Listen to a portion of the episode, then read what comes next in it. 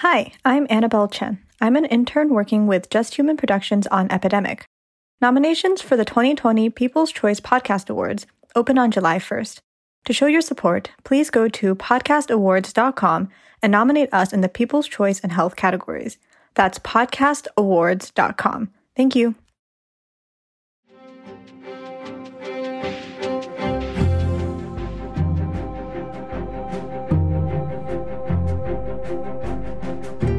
I'm Dr. Celine Gounder, and this is Epidemic. Today is Friday, July 10th.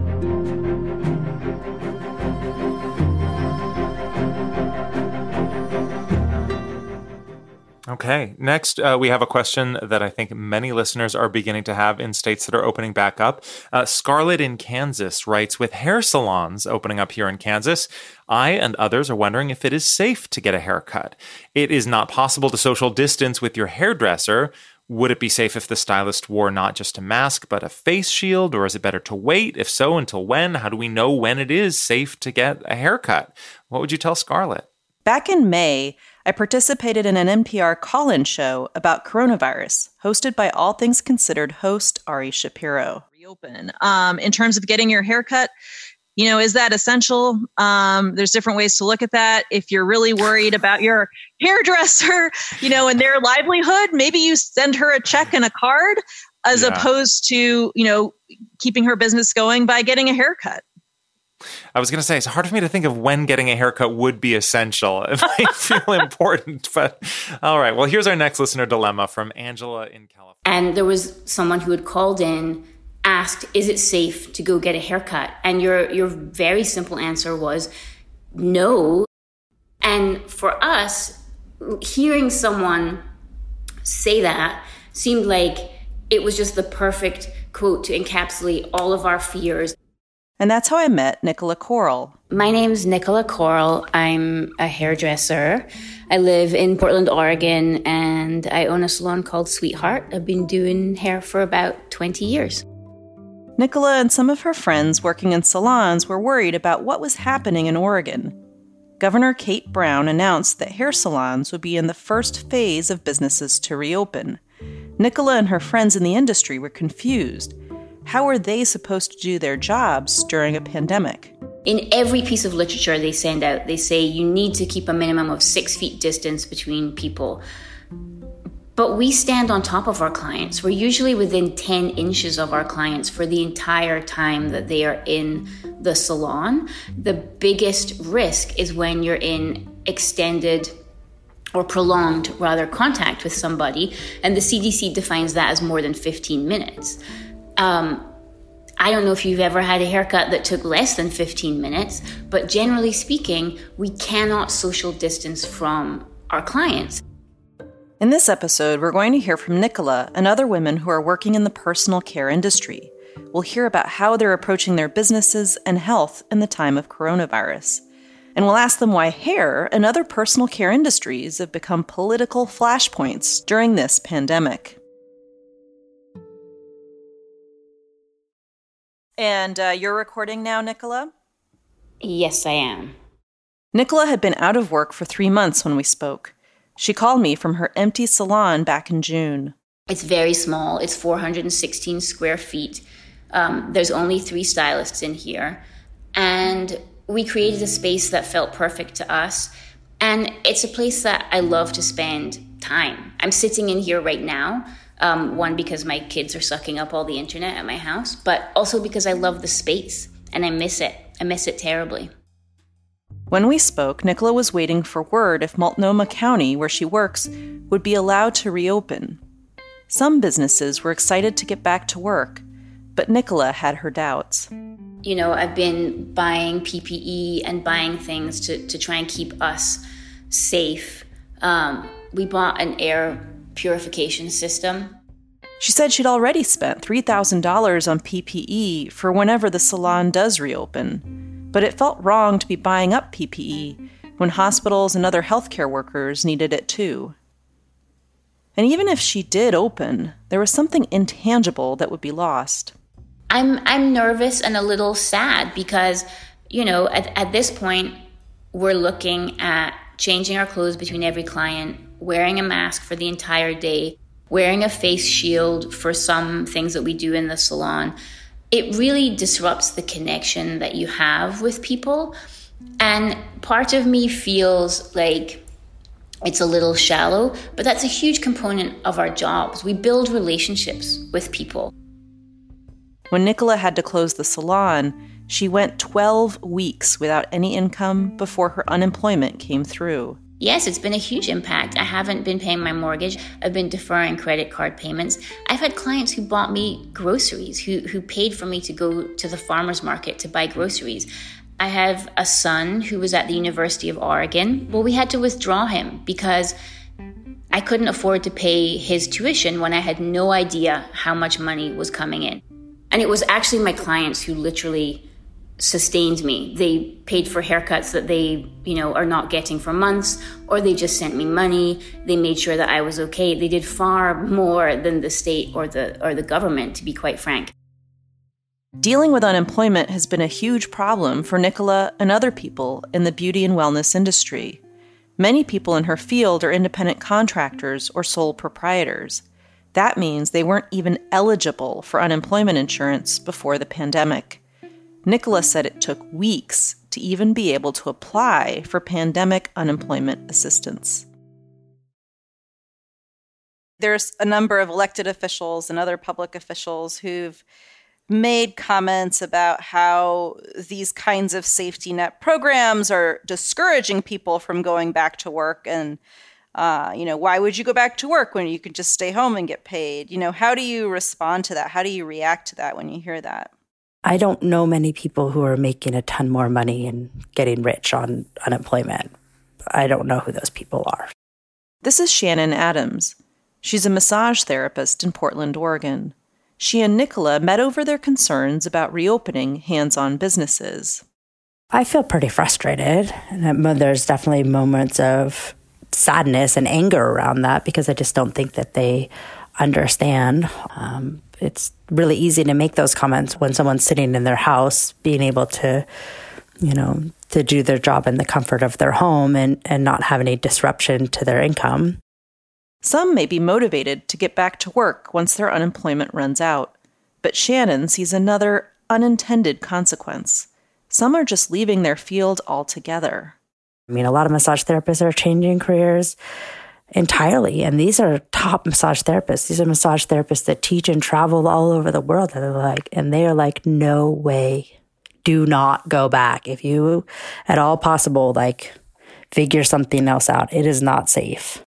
Shannon's business has been closed since March, just like Nicola's. The financial costs are real, she says. April is usually her busiest month, but there's an ethical cost too. As a massage therapist, I'm bound to a code of do no harm. That is the code of massage therapy. When we're licensed, in the, at least in the state of Oregon, that is like number one on the list. And I can't guarantee that to my clients. I don't even think we can put a cost on that. But many in the beauty industry are back at work. Okay. I am Latia Curtis. I am a uh, makeup artist and hairstylist based out of Greenville, South Carolina. Latia runs a production company where she does hair and makeup for commercial shoots, luxury bridal, and TV and film. So March we were closed. Um, I think it was mid March was when the schools shut down, and then the state of South Carolina made a decision to kind of shut down like salons, barbershops, pretty much anything that was considered a non-essential business. But when South Carolina closed down non-essential businesses like Latia's, she was ready. I have this like motto I live by I don't panic, I prepare. She did tons of research about PPP, SBA, all kinds of loans and other supports from the government that could help her stay afloat during the pandemic. I applied for those programs the day they went live. Like I was on my computer at 12:01 a.m. with all of my stuff. She got approval for a PPP loan, but it took more than 6 weeks. Latia was also able to get unemployment benefits from the state of South Carolina. But when South Carolina reopened, she'd lose those benefits. Um, and so we opened back up salons, gyms, everything on May the 18th. And since then, there has been a dramatic increase in cases here in South Carolina. So when May 18th rolled around, she didn't have a choice. She had to go back to work. And then she got another surprise. In fact, yesterday, I got a lovely letter from our state unemployment and workforce saying that they've overpaid me $2,600 for a period of four weeks, which is weird because I wasn't working during that time. What went through your mind as you're reading this? I mean, lots of curse words went through my mind when reading this because I think that all I'm going to have to do is just go into my savings and pay back $2,600, which was like our, our mortgage for the past like several months. Now that Latia's back at work, her routine is very different. This is what she has to do when she does makeup for a wedding. Sure. So before the booking, even, I quarantine my kit in between jobs. Um, until the day before the booking, I pull it out and I, you know, bring it into my dining room area, put my gloves on, and I break everything down and clean it. It probably takes me a full day. If we're in a hotel, I have a separate room. I have a tape measurer with me, so I am measuring like six feet or as as close to six feet as the room will allow for um, me and the artist to to space apart. I have a tabletop. It's a tabletop fan and air purifier. I bought some like vinyl tablecloths and they're hideous, but they're not porous, so I can like set up on that. Um, and wipe things down, and then we'll go to pulling out our kits that we have cleaned Photographers and videographers love to come into the space. I'm not going to be able to allow that anymore.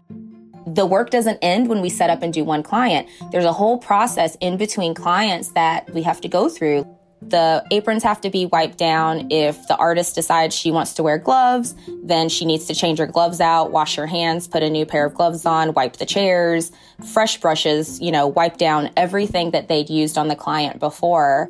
And then when the booking is over, we have to clean everything all over again. And then as for me, when I come home, I strip down in my garage and walk through my house in my underwear and go straight into the shower and like, you know, do a full scrub, scalding hot water top to bottom. Um, and, and that's like, that's my day. You know, that's a lot of extra time involved in one gig. Yes do you get paid extra for all of that extra time and materials and so on? No, I do not. And that was something that a lot of us in the bridal community and in the production community were talking about that. How do we change our pricing? And it's not just the cost of making sure Latia and her team have proper PPE. Anyone in the room needs it too. I am charging the client for that because that costs me money. But on top of just doing really beautiful hair and makeup, it's also a part of my job responsibility to make sure that my kit is clean and I am performing services in a safe and sanitary way. One of the most complicated things Latia, like the other women I interviewed, is dealing with is the question of liability. For example, South Carolina doesn't have mandates when it comes to PPE use or other measures for COVID. They're all voluntary. So I think that that gives me a great deal of anxiety because I can say all I want to, like, hey, these are my guidelines, these are my procedures. But legally, there's not really much I can do to really push back on that. If a client says, well, I don't want to have to do this, I have the right to refuse them service, but you know, that affects my reputation. I'm a black woman working in the deep south and I'm involved in activism. I have a really big mouth. People already think that I'm difficult, so to speak. So when I ever I push back a little bit, there's a little bit of that anxiety there. Latia, Nicola, and Shannon all closed their businesses when their states went into lockdown, but not everyone else did. I'm wondering if you've heard about there's this woman, Shelley Luther, who has a salon in Dallas, and there was a lot of coverage of her maybe a month or so ago of like oh yeah the the lady that opened when she kind of it she technically wasn't supposed to and then she got arrested but then let go and got a huge GoFundMe and everything oh yeah I've been I've been following that Shelley Luther will spend the next week in jail. Now, the judge gave her the option to avoid jail time if she would close her salon. She refused and also has to pay a $7,000 fine. A white woman going to jail for operating a hair salon didn't go over well, and she was quickly released. Luther became a luminary for the far right and the anti shutdown crowd. Latia doesn't agree with her decision to flout the law, especially because Luther received $18,000 in government support before she was jailed. But Latia knows a lot of people who didn't get that kind of support are in a hard place. I tried really hard not to pass judgment on people who were working under the radar. They don't have any benefits. They've applied for everything. They're not getting unemployment. You know, the first round of the CARES Act didn't include self employed people. Um, but there's like this whole ethical thing there too, from a health and safety perspective, where it's like, you don't know how this is this virus is transmitted. So you're making a really bad decision and putting a lot of people at risk. Is that worth the money? But then there's another side of me as a small business owner that's like, yeah, but the government kind of just failed everybody. So what are you going to do? People like Shelley Luther have become overnight heroes to some who oppose public health measures to curb the virus. But it brings up an interesting question. Why is it that the beauty industry and other hands on professions have become such flashpoints in this new culture war? I'm under no illusion that I'm saving lives when I do hair, but I do know that I have a strong and important relationship with my clients. Nicola Coral again. I know things about them that they don't tell their husbands, they don't tell their friends, they don't tell anybody else um, something happens when you touch people's heads. They become very vulnerable. And, and that's great. It's important. We help people's self esteem. We help bring out the beauty that is already inside of them and help them feel good about themselves. Um, so I understand why it feels important. Shannon Adams sees something else at work, something uglier. I wonder if there's some classism here going on here that we're here to to serve people. People want to look good. People want to feel good, you know, when they're on their Zoom calls and get their eyelashes done and get the knot in their shoulder worked out. So I definitely think that there might be a piece of that. And it's not lost on me that the people that feel entitled to be waited on and served are predominantly like non BIPOC people. Latia Curtis again. I am inundated with imagery and information and articles where I see, you know, white people with, you know, American flags and Confederate flags protesting without their masks on, saying, you know, I want a haircut. And they're not giving any sort of care and consideration to the people that have to provide that service. We've talked a lot in this podcast about how coronavirus has exposed weaknesses in our society. Hairstylists, makeup artists, massage therapists, and other hands on workers are no exception. Latia and Nicola are both thinking about how they can organize to make sure there's more of a safety net for small business owners and independent contractors. You know, people that provide touch services, beauty services, hair and makeup, etc. You know, what do we do to protect ourselves? Because it might not be a global pandemic, but it might be like a really terrible hurricane. It might be a crazy natural disaster. Like anything could happen. What are we going to do to protect ourselves? Nicola Coral. What we're concentrating on is trying to change the criteria for unemployment so that people who don't feel safe, and not just in a kind of esoteric, like I don't feel safe way, but like have immune compromised, have people at home with issues or can't get PPE, are actually covered by unemployment um, going forward so they don't feel forced to go back from a financial perspective. But we're looking at you know, figuring out ways that we can be better protected so that if this does come up for us again, that we're not in the position of being completely liable for an outbreak, that we're not in the position of being so financially unstable that being out of work for two or three months is, you know, devastating and life changing.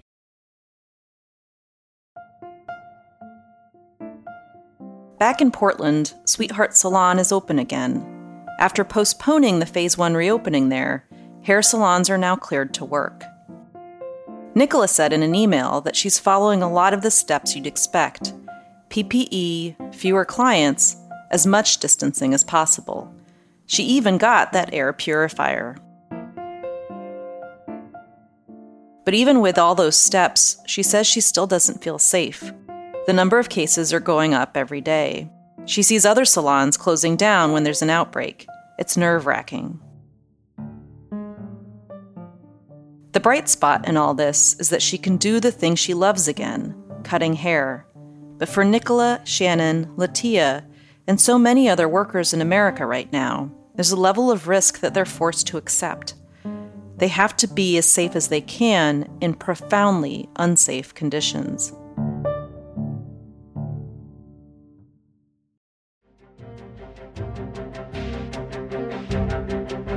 Epidemic is brought to you by Just Human Productions. We're funded in part by listeners like you. We're powered and distributed by Simplecast. Today's episode was produced by Zach Dyer and me. Our music is by the Blue Dot Sessions. Our interns are Sonia Baradwa, Annabelle Chen, and Julie Levy. If you enjoy the show, please tell a friend about it today. And if you haven't already done so, leave us a review on Apple Podcasts. It helps more people find out about the show. You can learn more about this podcast how to engage with us on social media, and how to support the podcast at epidemic.fm. That's epidemic.fm. Just Human Productions is a 501c3 nonprofit organization, so your donations to support our podcasts are tax deductible. Go to epidemic.fm to make a donation. We release Epidemic twice a week on Tuesdays and Fridays, but producing a podcast costs money. We've got to pay Zach so please make a donation to help us keep this going. And check out our sister podcast, American Diagnosis. You can find it wherever you listen to podcasts or at americandiagnosis.fm. On American Diagnosis, we cover some of the biggest public health challenges affecting the nation today.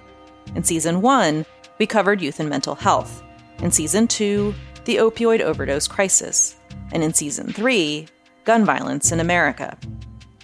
I'm Dr. Celine Gounder. Thanks for listening to Epidemic.